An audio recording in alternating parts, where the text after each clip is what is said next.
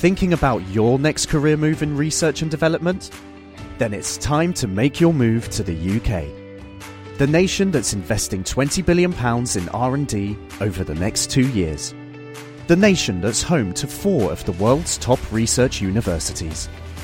The nation where great talent comes together. Visit gov.uk forward slash great talent to see how you can work, live, and move to the UK.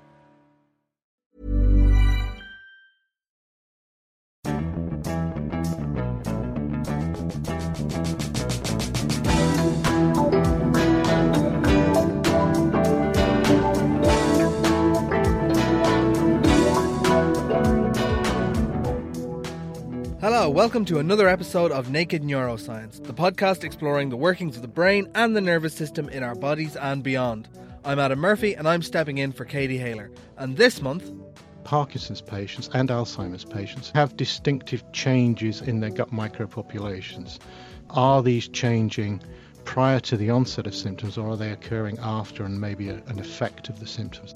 We're riffing around the concept of gut feelings in a digestive sense, an emotional sense, and asking whether these concepts overlap at all.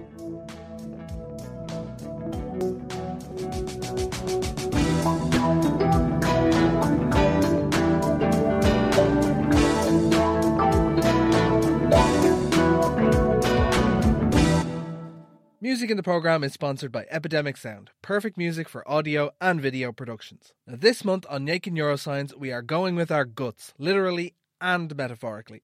To kick off this topic, Katie asked her fellow naked scientists about their gut feelings.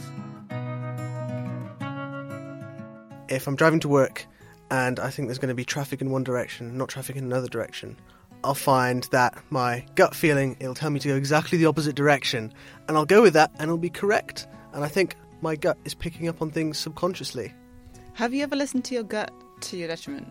Yeah, I'm sure, especially as a teenager. I love how you're not going to elaborate. Enough said.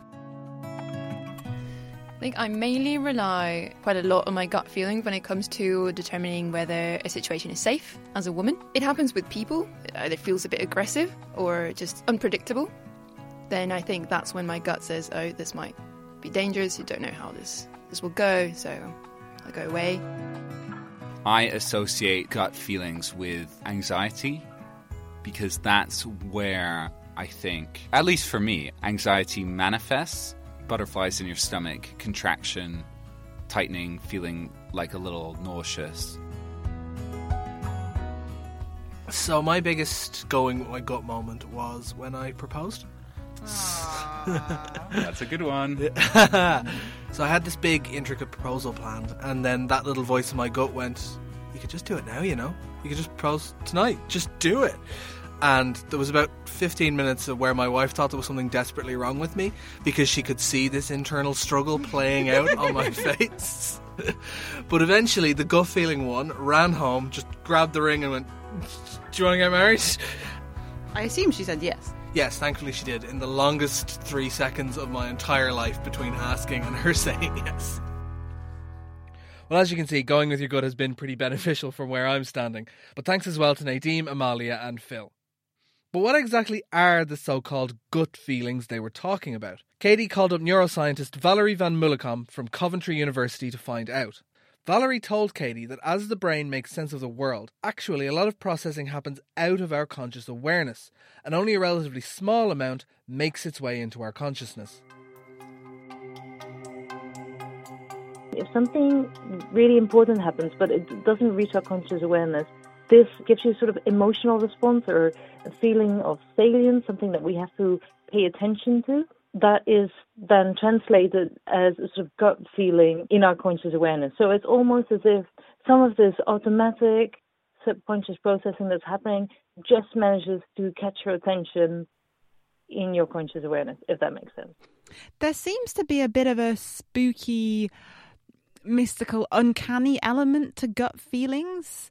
Do we know much about what these signals actually are? I think part of the mystic aspect of intuition is that we don't know where it comes from. And normally we feel like we're in control. And when we suddenly are either reminded or we learn that sometimes, uh, well, actually, lots of the processing of the brain happens not in a conscious awareness, that is a bit of an eerie feeling. It feels like we're not that much in control. How much do we know about the neuroscience of gut feelings? Has anyone stuck people in a brain scanner and encouraged them to have gut feelings to see what's actually happening? Not that I'm aware of uh, because it's kind of hard to induce real strong gut feelings. They just come to us when we don't expect them, right? But what they have done is skin conductance testing. They put sensors on the palm of your hands and they test uh, how much you're sweating. And they had this card game. So participants came into the lab. They had to turn over cards from one stack and they could switch between them. If you got a certain type of card, then you got a reward. And if you didn't get that card, you could get punished. And the idea was to get as much money as possible, and then they would get the money after the end of the experiment. It was rigged, obviously. So there were stacks that progressively got worse, and there were stacks that progressively got better. And before people were conscious of it, their hands would start sweating as they would reach for the bad stack. So basically, your brain already knew that this was a bad stack, but it hasn't quite reached your conscious awareness. So I think that might be the closest to what we've got so far, because it's really hard to measure intuition considering that it isn't, you know, conscious awareness. People often say you need to listen to your gut. What is your gut telling you if you're in a difficult sort of decision making scenario? I find this really difficult to actually know what my quote unquote gut is saying. Do you have any tips to help people actually hone in and listen? Hmm. Maybe the simplest way is to not immediately dismiss it. There's been a study that I know of where they simply told people to keep a journal every time during the week where their intuition led to a good outcome. And just doing this exercise helped them tune into their intuition. So just paying attention. But then I don't want to stress this too much because you can also have bad intuitions. I wouldn't encourage anyone to blindly follow their intuitions. Our brain is very biased. The brain is evolved to have lots of shortcuts right? Um, we have biases like cognitive dissonance bias. So if we read something that we agree with, we're more likely to pick it up, and we tend to ignore things that we don't agree with. No, this is why it's important to not just rely on your gut feelings and intuitions because it is an evolutionary older system and it is biased. This is why we need critical thinking as well and science. Can you tell us a little bit about the comparison with analytical thinking? It's not either or. So there's a lot of research in psychology where they try to say whether people are intuitive thinkers or analytical or rational thinkers. And I think that's just a little bit wrong because we definitely all use both even if we don't know it. We need both, right? But I have a feeling that with these past, I don't know, century or so, maybe even since the Enlightenment, we're starting to think of emotions as these fallible things that we should do away with, as I myself used to think. And I think that is wrong too. So if we could just see emotions for what they are, which is like useful ways of your body telling you to pay attention to something, rather than thinking of whimsical things that should be ignored yes, pay attention to your gut feelings, but don't just jump into them without critical thinking. Valerie Van Mulukom there from Coventry University. So that's the intuition interpretation of gut feelings. What about a more literal approach? To find out what the gut can actually feel, Katie went to meet gut doctor Jeremy Woodward from Cambridge University Hospitals. We talk about the gastrointestinal tract as being from the mouth to the anus. There's a lot of confusing terminology with this. People talk about the tummy when they mean the abdomen, short for stomach, and the stomach is a key part of the gastrointestinal tract. But when you follow it down from the mouth, you have a muscular tube, the gullet or esophagus, um, which then leads into the stomach. The stomach then leads into the small intestine uh, and then into the colon uh, and then out into the toilet. I've heard that the gut actually has its own brain. Well, it's not a brain like uh, our head brain, if you like. Um, we call it the gut brain because There are so many nerves present in the gut, about half a billion nerve cells, which is the same as you'd find in the spinal cord. But the other reason we, we talk about having a, a gut brain is actually the fact that it can function almost autonomously. We know that because if we transplant intestine, which we do here in this hospital, and they actually function perfectly well when we move the gut into another person. Provocative question What makes the gut so special that it deserves its own brain? Well, one could turn that question around and say, why do we have a head brain, to be honest? The gut is the oldest organ in the body, and the nervous system evolved around the gut in order to provide ways of helping it work, but also helping to fill it, in other words, to, to get food into it. So when you look through evolution, all of the things that are developed on the outside of animals uh, are really ways of actually getting food into the gut. And to a certain extent, uh, the head, where um, sensory organs are, uh, are, concentrated, the head brain, if you like, uh, for uh, thinking and, uh, and planning, to a large extent, uh, when it comes down to the bottom line, it's about how we get food and how we fill the gut. In many ways, if you look at the evolutionary story, the gut brain came first and the head brain second, as a as a result of um, basically the, the evolution of nerves in the gut. Not that you're biased or anything. Of course not. Can you tell us a bit about how it's displayed in the gut? Okay, so it doesn't look anything like a brain. What it is is just a network of, uh, of nerve cells, long processes uh, spreading out from the nerve cell body, um, which are like the uh, electric wiring, if you like, um, that able, are able to transmit messages uh, from one point to another. And in the gut, they're thinly spread between the layers of the muscle and also under the surface lining of the gut, the mucosa. Can you tell us a little bit about how food actually progresses down the gut? The gut works by a process called peristalsis, and most people have heard of this. It's a very clever mechanism where food goes in one direction, usually. The gut senses a, a lump, it relaxes below it and contracts above it, and that way we get a moving wave of contraction moving down the gut. It's extraordinary to watch. It's the most, uh, the most beautiful thing. And there are even videos of people standing on their heads, and you can see the peristalsis moving against gravity. I was going to actually ask you what would happen if I stood on my head and ate my breakfast. I imagine you would not be endorsing that um, as someone who has to look after guts. But is this perhaps an example of what you were saying about the gut brain or enteric nervous system being able to work by itself?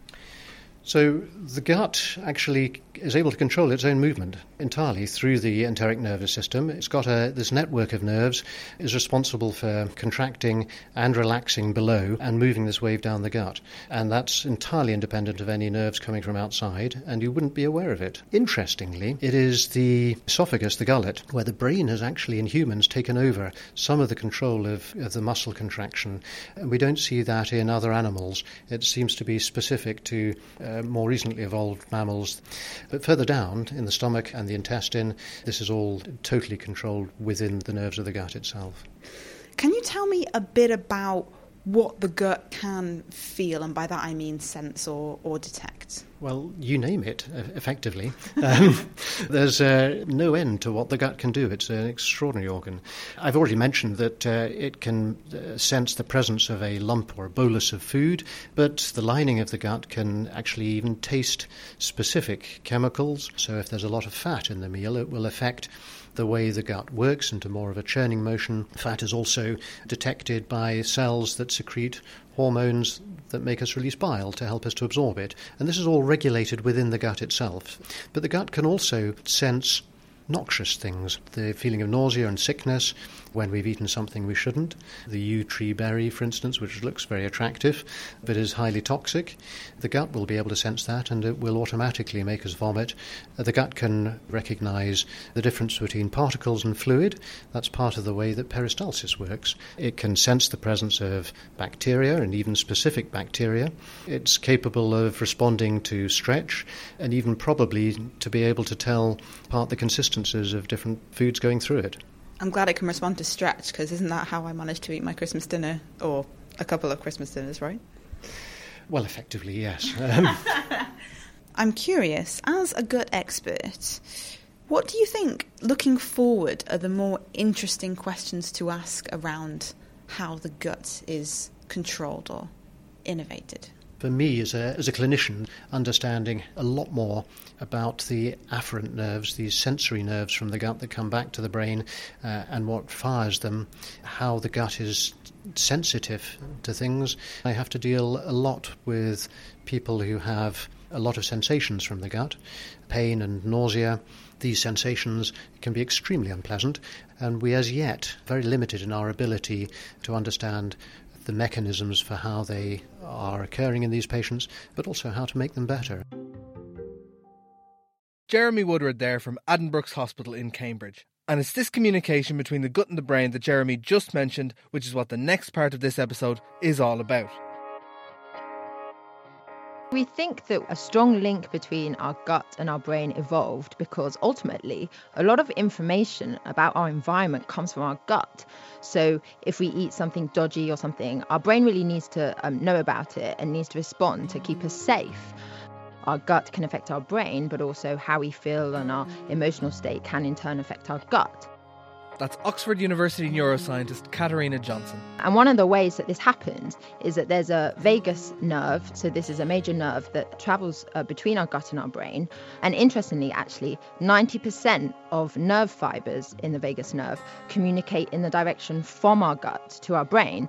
And so, this really suggests that our brain is actually more a receiver of information in terms of gut brain communication. One aspect of the gut not yet mentioned is the incredible abundance and diversity of microorganisms surviving and thriving down there in your intestines. They do vital jobs for us in exchange for taking up residence inside us, like helping to break down our food or produce vitamins for us. Katarina is interested in whether different types of gut microbes can tap into this gut brain communication to affect our brain and maybe even our mood. So, how exactly do these gut microbes hack the gut brain hotline? Katie put this to Katarina. One of the messages is via neurotransmitters traveling along the vagus nerve. Also, other messages as well. So, for example, we think that our immune system plays an important role. So, the types of bacteria living in our gut are very important for regulating our immune response and how we deal with infection. And it's good to have, you know, an active immune response. But if we have an overactive immune response, this in turn has been linked to low mood and depression. So, one of the interesting things at the moment we're looking into is that our gut bacteria can actually produce neurotransmitters, the chemical uh, used to send uh, signals between nerves. And we typically think of neurotransmitters as being in our brain, but really that's kind of a misnomer. Neurotransmitters are more just chemicals that help cells communicate with each other. So, things like serotonin, dopamine, histamine, acetylcholine. And so, one of the things we're interested in now is understanding whether these neurotransmitters produced in our gut can affect our brain. It may be that these neurotransmitters can trigger the vagus nerve and send signals to our brain that way, or perhaps the neurotransmitters or their precursors can travel uh, through the blood and affect our brain. It seems to be that there are multiple lines of communication. There's this vagus nerve, so electrical impulses being fired up from the gut to the brain. But also, there's the bloodstream, right? Where perhaps particular metabolites are going up to the brain. Have I got that right? Yes, so for example, in terms of metabolites, we know our gut bacteria uh, produce fatty acids when they break down our food, and in particular, short chain fatty acids. These can actually uh, travel through the blood and enter our brain directly. But bacteria produce such a wide range of chemicals that we're only really starting to understand. And a lot of these chemicals may be able to influence our immune system, you know, perhaps through our, our bloodstream. Or, like I said, the neurotransmitters they produce, they might just stay locally in the gut, but that doesn't mean that they can't affect the brain because they may well trigger uh, the vagus nerve. And in fact, there's some new research at the moment looking at whether electrical stimulation of the vagus nerve may help with things like um, depression. That does suggest that maybe how much our vagus nerve is stimulated and in what way may affect how we feel and, and our mood.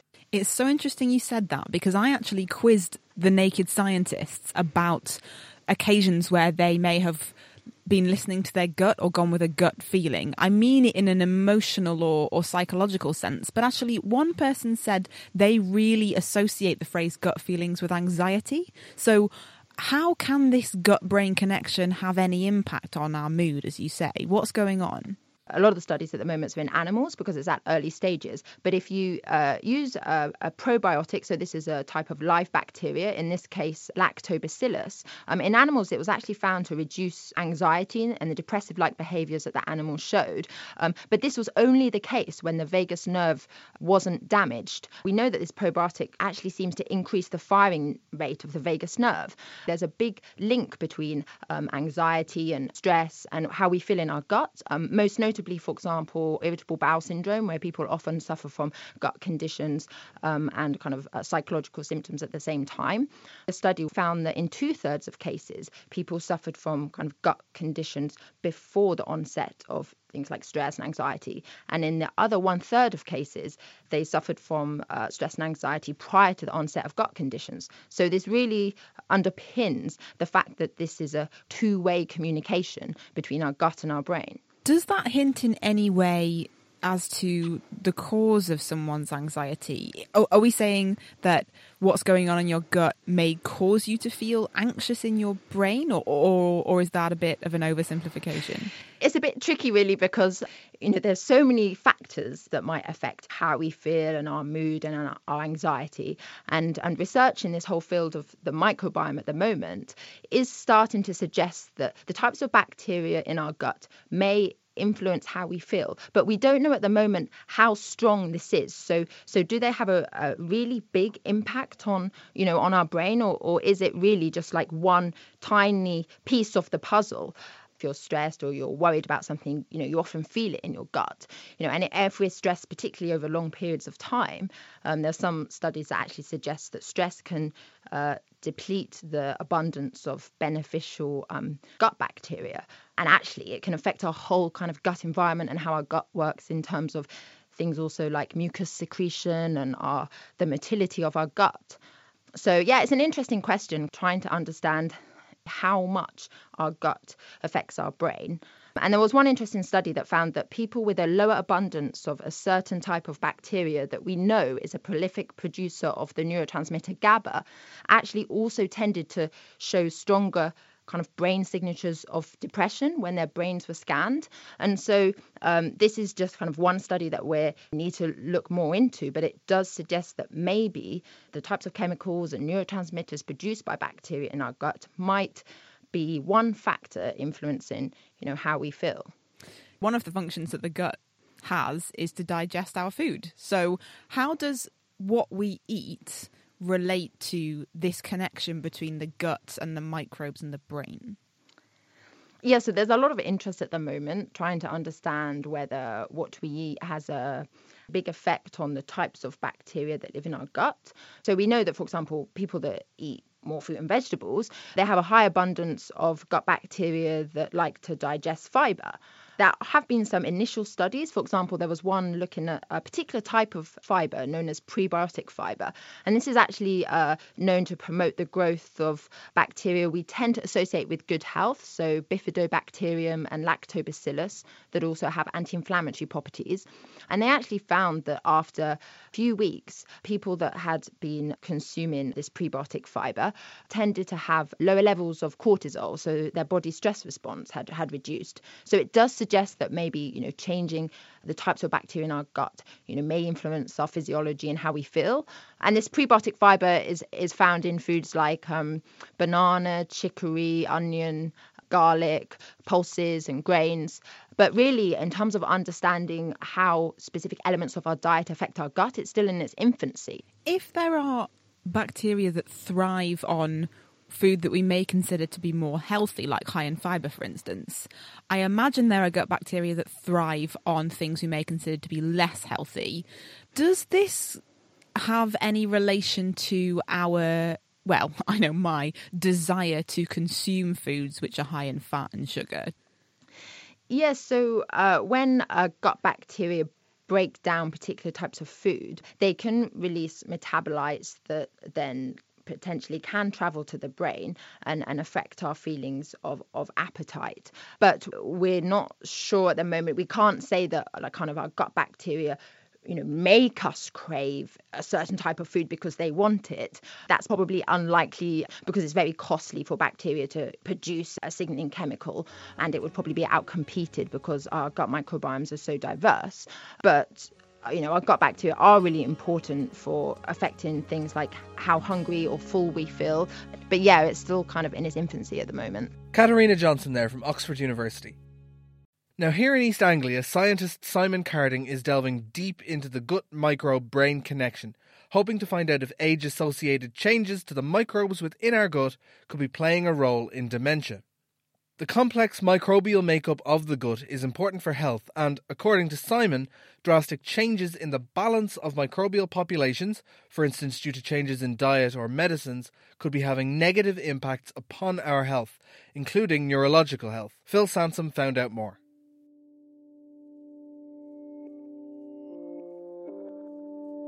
It's quite clear from studies looking at dementia patients, in particular Parkinson's disease, that GI symptoms, that's gut disorders, seem to precede the onset of the classical Parkinson's symptoms.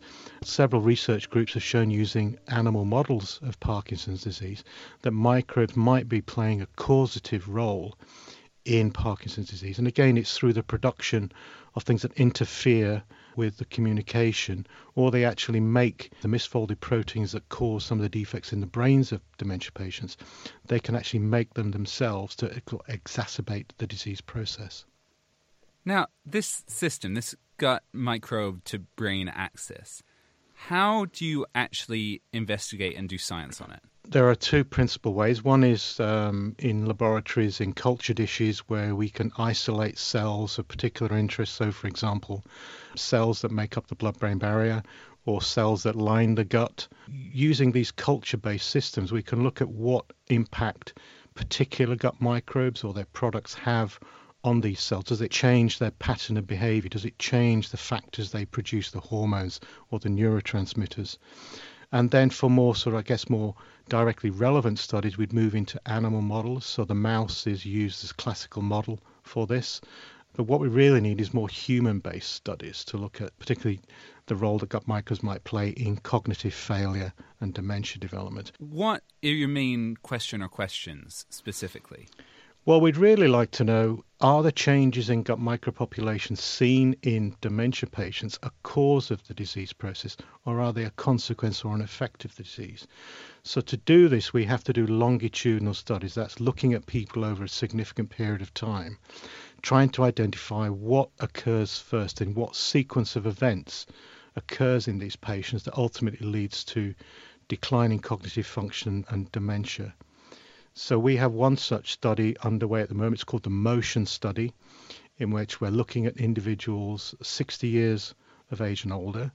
We assess their cognitive function, and according to the performance of those tests, we categorize individuals low, medium, or high risk for developing dementia.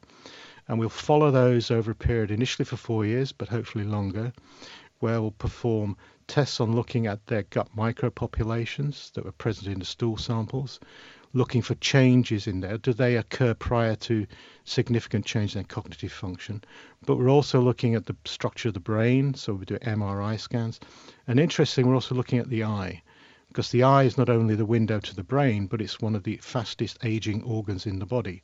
So again, we're looking for what what are the first indicative changes in the eye, the brain, the gut that give a signature for this patient is starting to develop dementia.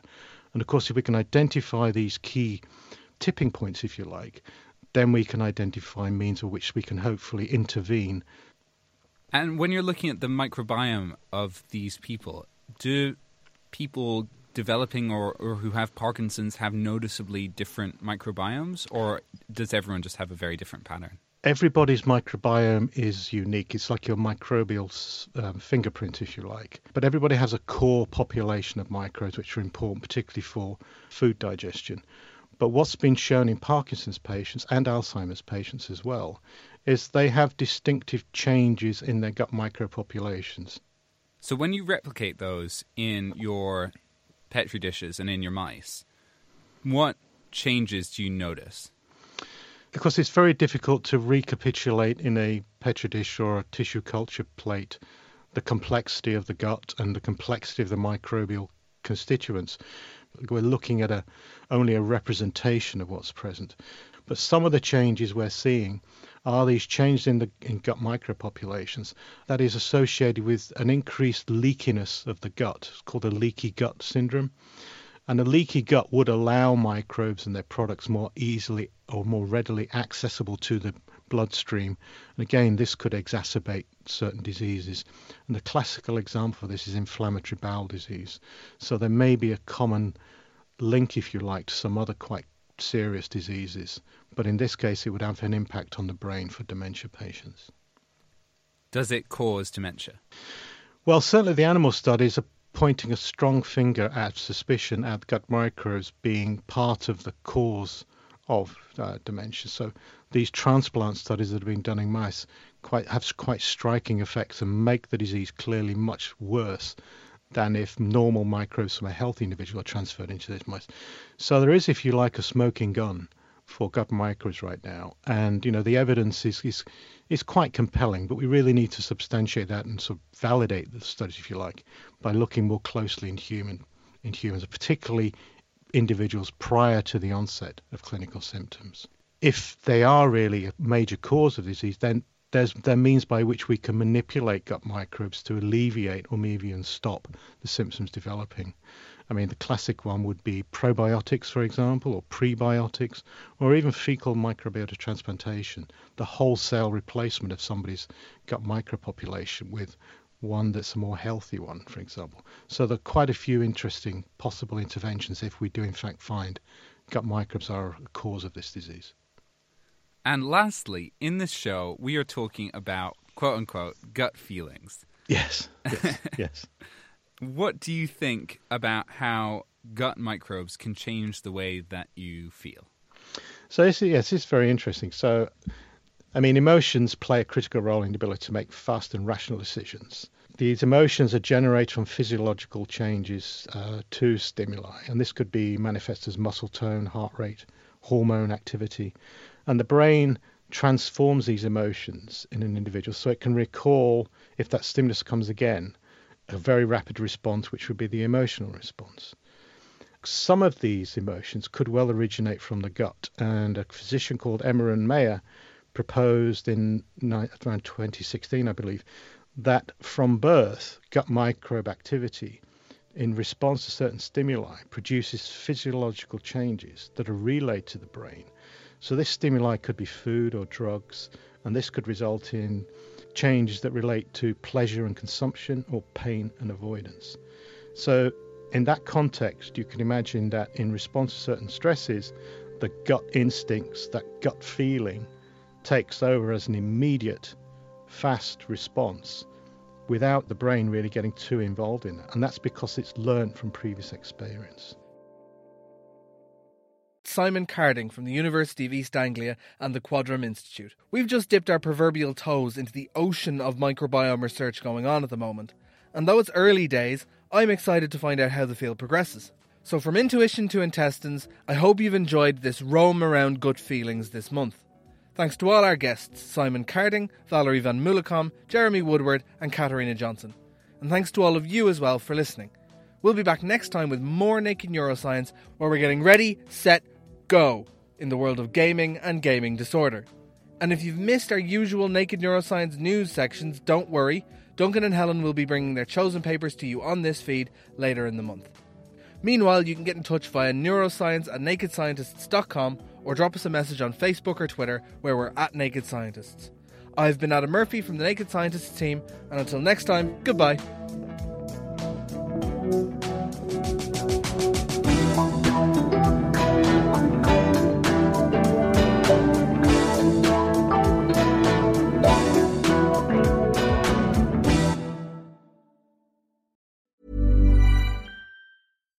Thinking about your next career move in research and development?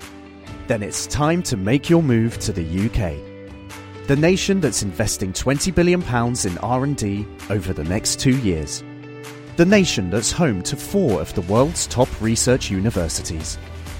The nation where great talent comes together. Visit gov.uk forward slash great talent to see how you can work, live, and move to the UK.